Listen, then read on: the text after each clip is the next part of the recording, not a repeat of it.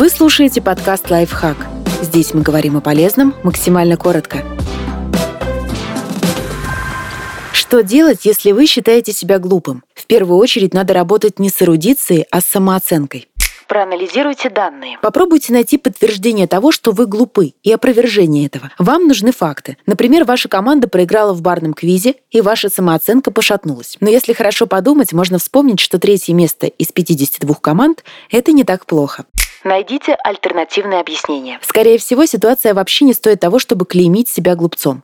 Наверняка есть и другая интерпретация. Рассмотрим на трех примерах обстоятельств из начала текста. Я не разбираюсь в ядерной физике, я глупый.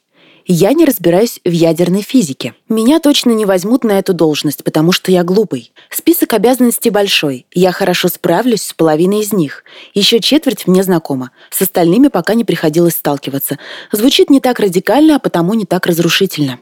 Сформируйте новое убеждение. Допустим, вы действительно не видите разницы между Мане и Моне. Можно считать себя глупым, а можно вспомнить, что вы просто человек, который не может знать все. Негативные установки — это не что-то врожденное, значит, их можно изменить. А потому мысль «я глупый и у меня ничего не получится» надо переформулировать так, чтобы она перестала вас сдерживать и демотивировать. Например, поменяв на «я знаю далеко не все, но у меня есть возможность изучать новое и стать более эрудированным». Подойдите к проблеме конструктивно. У самобичевания нет никаких перспектив.